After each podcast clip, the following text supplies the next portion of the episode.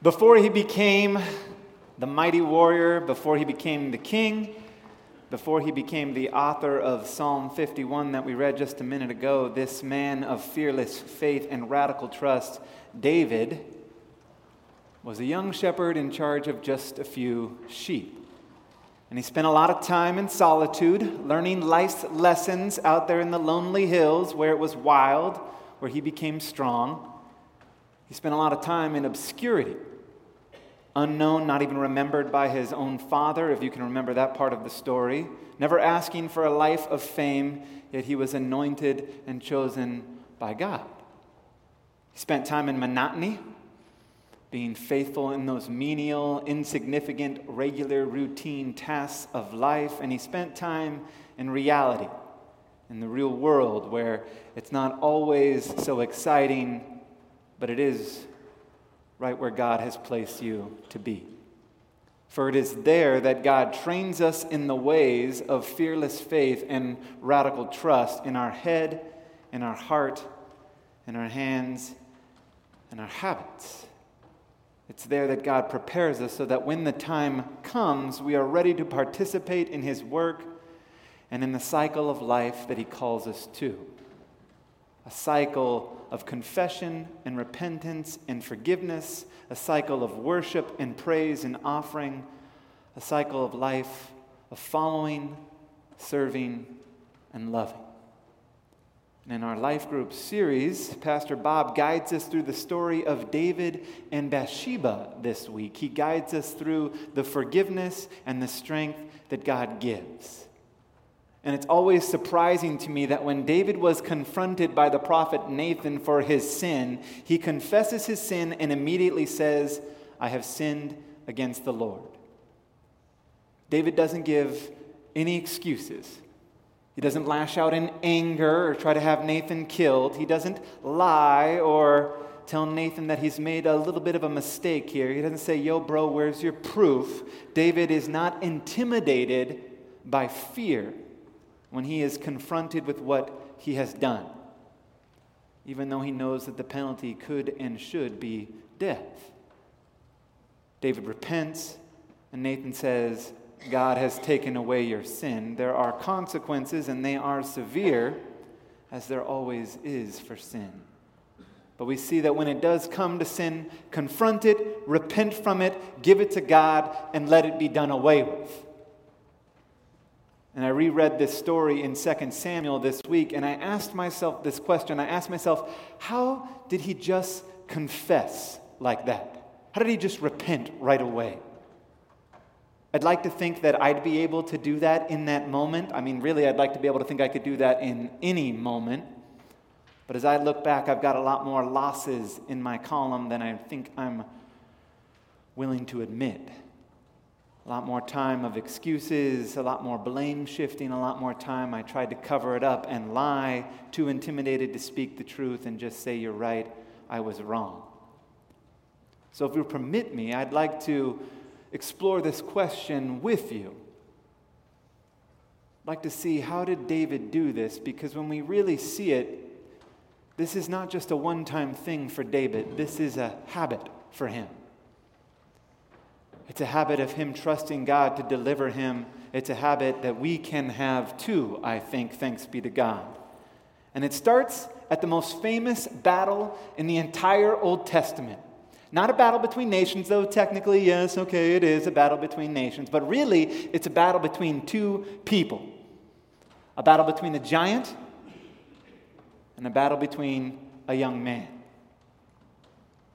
But before we get to that battle, here's a verse. It's going to appear on the screen behind me. Can you see it? Is it okay? Do I need to duck like this? John, you good? I can duck like this. Pastor Tim tells me, stand up straight, stop leaning against it. I know he's watching in Hawaii, but I'm going to duck. Now, I didn't mean to mock him from the pulpit. That's not what I was trying to do there. I'm going to begin again. Before we look at the battle, let's, this is twice now, man. I bet I do it four times. Write it down. I'm a prophet. Now, the Lord said to Samuel, Do not consider his appearance or his height, for I have rejected him. The Lord does not look at the things people look at. People look at the outward appearance, but the Lord looks at the heart.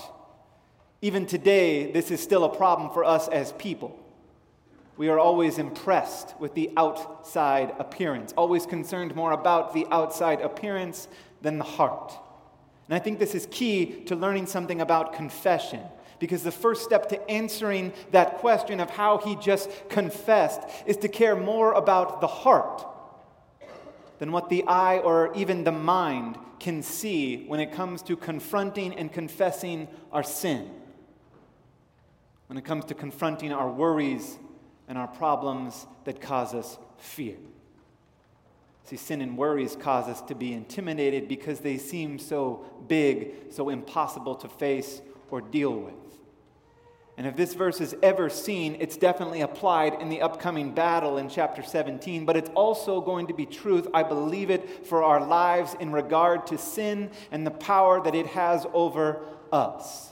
So let's jump in 17 1 to 3. Here we go. Now the Philistines gathered their forces for war and assembled at Soka, which is the name of my cat, though not after this city, Ahsoka from Star Wars, but you knew that already, in Judah. They pitched camp at Ephes Dammim between Soka, there it is again, and Azekah. Verse 2.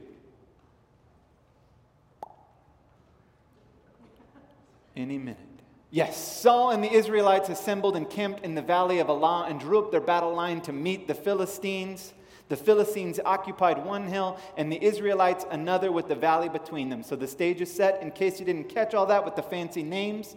One army here, big old valley, another army here. On to the main characters. 4 verses 7. A champion named Goliath, who was from Gath, came out of the Philistine camp. His height was six cubits and a span. He had a bronze helmet on his head and wore a coat of scale armor of bronze weighing 5,000 shekels. On his legs, he wore bronze greaves, and a bronze javelin was slung on his back. His spear shaft was like a weaver's rod, and its iron point weighed 600 shekels. His shield bearer went ahead of him. To sum up, this is an enormous man. That would be nine foot nine. In case you were wondering, I didn't measure, but I'm going to go ahead and guess. That is as tall as this pulpit, probably. He definitely would have to stand in the back of the Concordia choir. and when he would put his arms up, I'm going to guess it would be terrifying. Now, the armor covering his body, which would start at his shoulders and go down to about his knees, weighed something between 175 and 200 pounds. Now, to compare that, I one time made the mistake of feeling like a big timer at my gym and throwing on the 20 pound vest to do the 1600 meter. Thank you for the nod, bro. You've been there.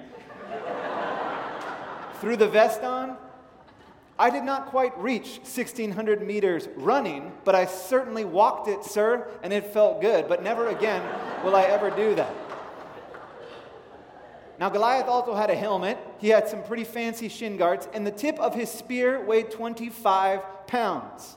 Your challenge today after the sermon is to go home and just hold the 10s, 15s for you, up there right here, and see how long you can do it. Probably not very long. I lasted 2 minutes 27 seconds, but it's not a competition. Now there's something else. His shield carrier.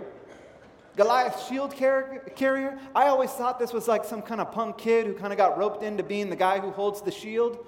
I was wrong. This is a grown man who would carry this huge shield and run in front of Goliath so that when the arrows would hit it, Goliath was uh, you know, protected and whatnot. So, just for a moment with me, I want you to imagine the size of this pulpit coming at you with this big old spear, and you're just chilling there on the other side of the valley. There's a reason you're up on the hill screaming out, I've got the high ground, Anakin, don't try it. It's not going to work out for you. And so, what we see is Goliath, knowing that he's this big, impossible beast, shouting out these challenges in verse 8 and 9 he stood and shouted to the ranks of Israel, Why do you come out and line up for battle? Am I not a Philistine? And are you not the servants of Saul? Choose a man, have him come down to me. If he's able to fight and kill me, we will become your subjects. But if I overcome him and kill him, you will become our subjects and serve us. This was a common tactic during the Middle East time, probably invented by the Philistines after Goliath was born. Your best soldier versus ours was how it went. Then we don't all have to die, and the winning side just kind of gets everything. But there's something else. A little further down in verse 16, we see that Goliath didn't do this just one time. This taunting lasted for 40 days. And that's the way giants of fear and worry work. That's the way temptations of sin and the yearnings of addiction work. They don't just come once, do they? They come morning and evening, day after day, relentlessly trying to intimidate and to take hold of us. Our fears hammer on our hearts, our sin eats away at us, yelling across the ravine of our own personal valley, making us feel small and hollow. Afraid that maybe someone will find out, uh, that we could be seen for what we are. There are very few things that are more persistent than fear and worry and sin, especially when we face them in our own strength. When we say stuff like, I got this under control, it's not hurting anybody, it's not a big deal. Or we make plans and schemes to make sure that no one will know that we're doing, cover all our tracks. It's a different kind of life circle, isn't it? Or cycle, excuse me, that sin leads us in. The one that we looked at in Judges, that spiraling descent, keeping us constantly at work to try to keep it hidden. Different kind of cycle worry leads us into an endless circle of what ifs and restlessness.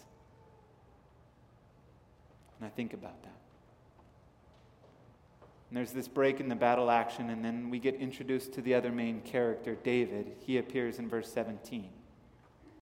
Jesse said to his son David, Take this ephah of roasted grain and these ten loaves of bread for your brothers, and hurry to their camp Take along these ten cheeses to the commander of their unit. See how your brothers are and bring back some assurance from them. He gets his, instru- his instructions here from his father and he goes out to battle.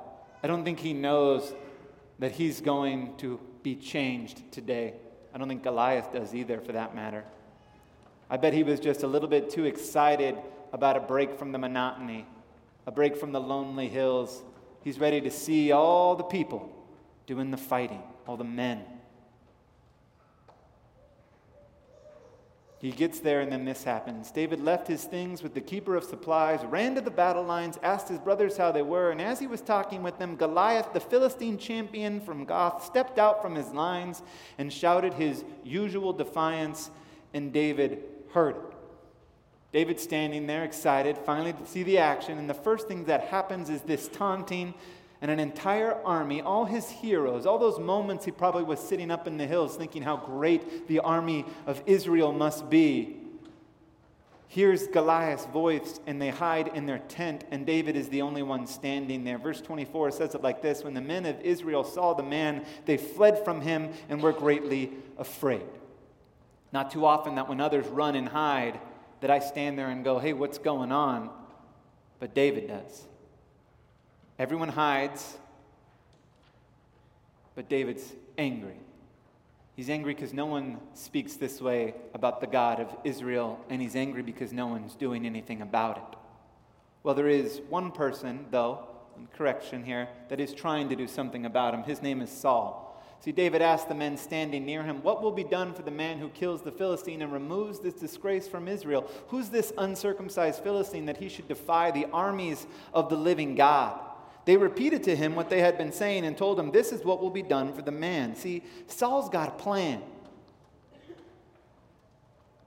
Saul's going to make it so tempting. Saul's going to sweeten the pot here and add a few nice incentives that someone may just be crazy enough to fight this giant. Does anybody remember how Saul was described when we first find him in 1 Samuel? He's described as head and shoulders taller than everyone else. If there was anyone who should fight Goliath, it was Saul. But Saul was a coward and Saul was afraid. Saul would not confront. Saul would offer excuses. Saul would hide. Why confront? Why confess? Maybe maybe Goliath will just kind of go away after he yells for a few more days. Or maybe someone else will do something, and then if they fail, it'll be their fault and not his. I know how that type of thinking works. Maybe you do too. And in the midst of Saul's excuses and the fear that has seized the army, one other thing happens that you have to look real closely in the text to see. I don't have the verse for you, but it's verse 25. Goliath has made his way up and down from his side and to the Israelite side. So that's what happens when we don't confront. When we let something fester, it moves right in. When we tolerate sin, when we let fear take hold of us, it moves right into our camps, make sure all our thoughts go to it rather than, rather than to where they should. It becomes all consuming when it should simply be given to God and done away with. And after David has this conversation with his brother, he goes to Saul. He doesn't wait around, he's heard enough. One time is all it took. And this is what David said to Saul Let no one lose heart on account of this Philistine. Your servant will go and fight him. Saul replied, You're not able to go out against this Philistine and fight him. You're only a young man, and he has been a warrior from his youth. Heart versus outward appearances. Faith versus sight. One says you're just a kid, you're, you're too weak, you're too small, you can't do this. Take a look at your sin. Take a real look at the things that you are afraid of and the things that cause you worry. You can't do anything to stop them. They're far too big for you. And if you try, you're just going to fail, and everyone is going to know. Faith responds with you're absolutely right, that's true. Faith says that because our sin and worries are great and big and impossible to beat. We see that. But we also see the heart of God, do we not? We see the heart of God in Jesus, and we know that God can face those things, that God will face those things. See, when the moment comes when we confront it, we don't always just put on our armor and go. First, we admit that we can't do it on our own. We confess and confront that we need something, or rather, that we need someone. David doesn't respond to Saul's comments here and say, I killed a bear, I killed a lion, I'm going to kill this giant. David responds by saying, God delivered me from a bear. God delivered me from a lion, and God will deliver me from this giant because the battle, the war, is the Lord's. It's why we confess our sins at the beginning of the service. It's why we confront them, we confess them, and we repent from them. Not to get it out of the way like it doesn't matter, but to get it done with, because we have a forgiven life to live. We have songs of victory to sing. We have a word to be encouraged in. We have prayers that are going to be heard to offer. David knew this. He had no doubt of it because he had spent years living it and thinking about it. And so he goes without fear, whether it was a giant or whether it was anything, young or old.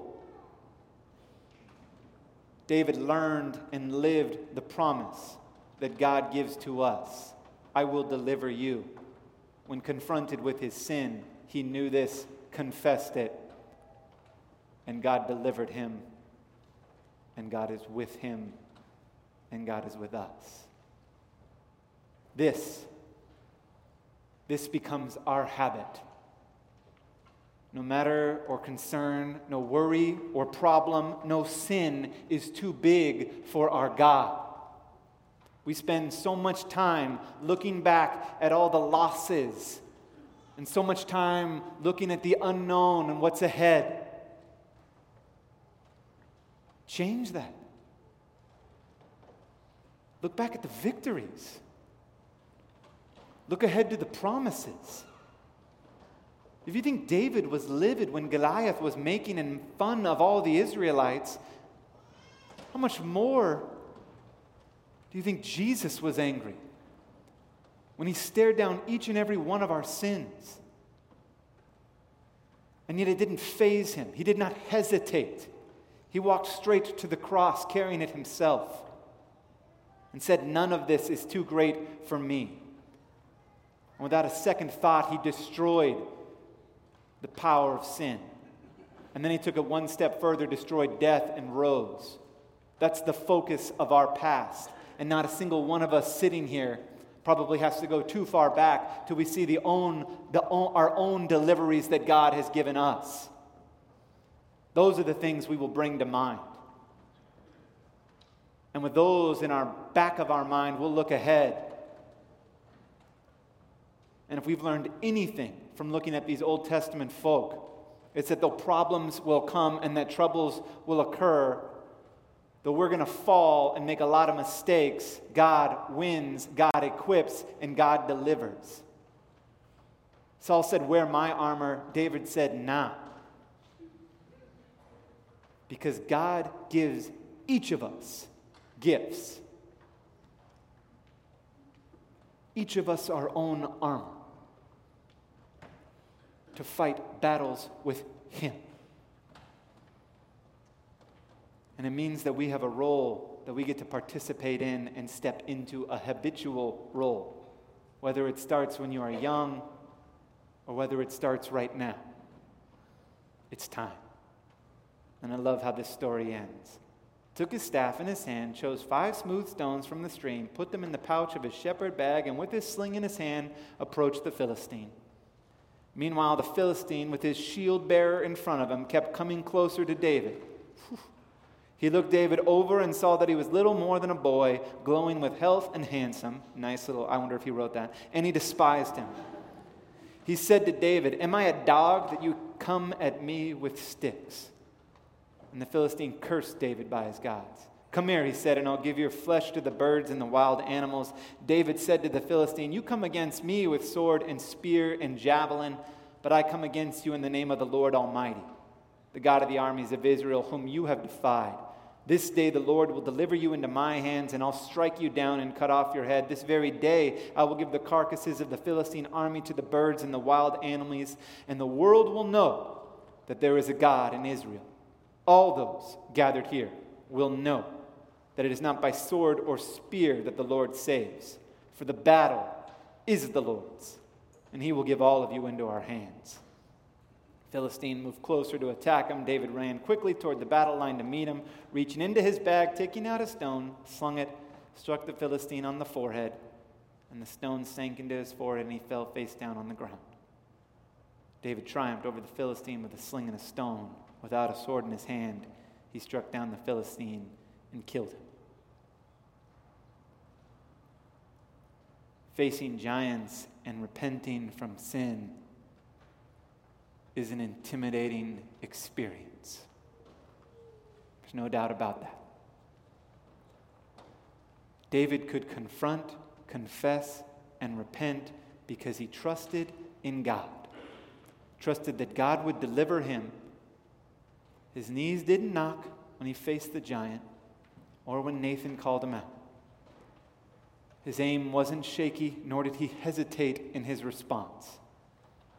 Because trusting God is a stabilizing experience. Try to face these things on our own, we'll end up frustrated and failing.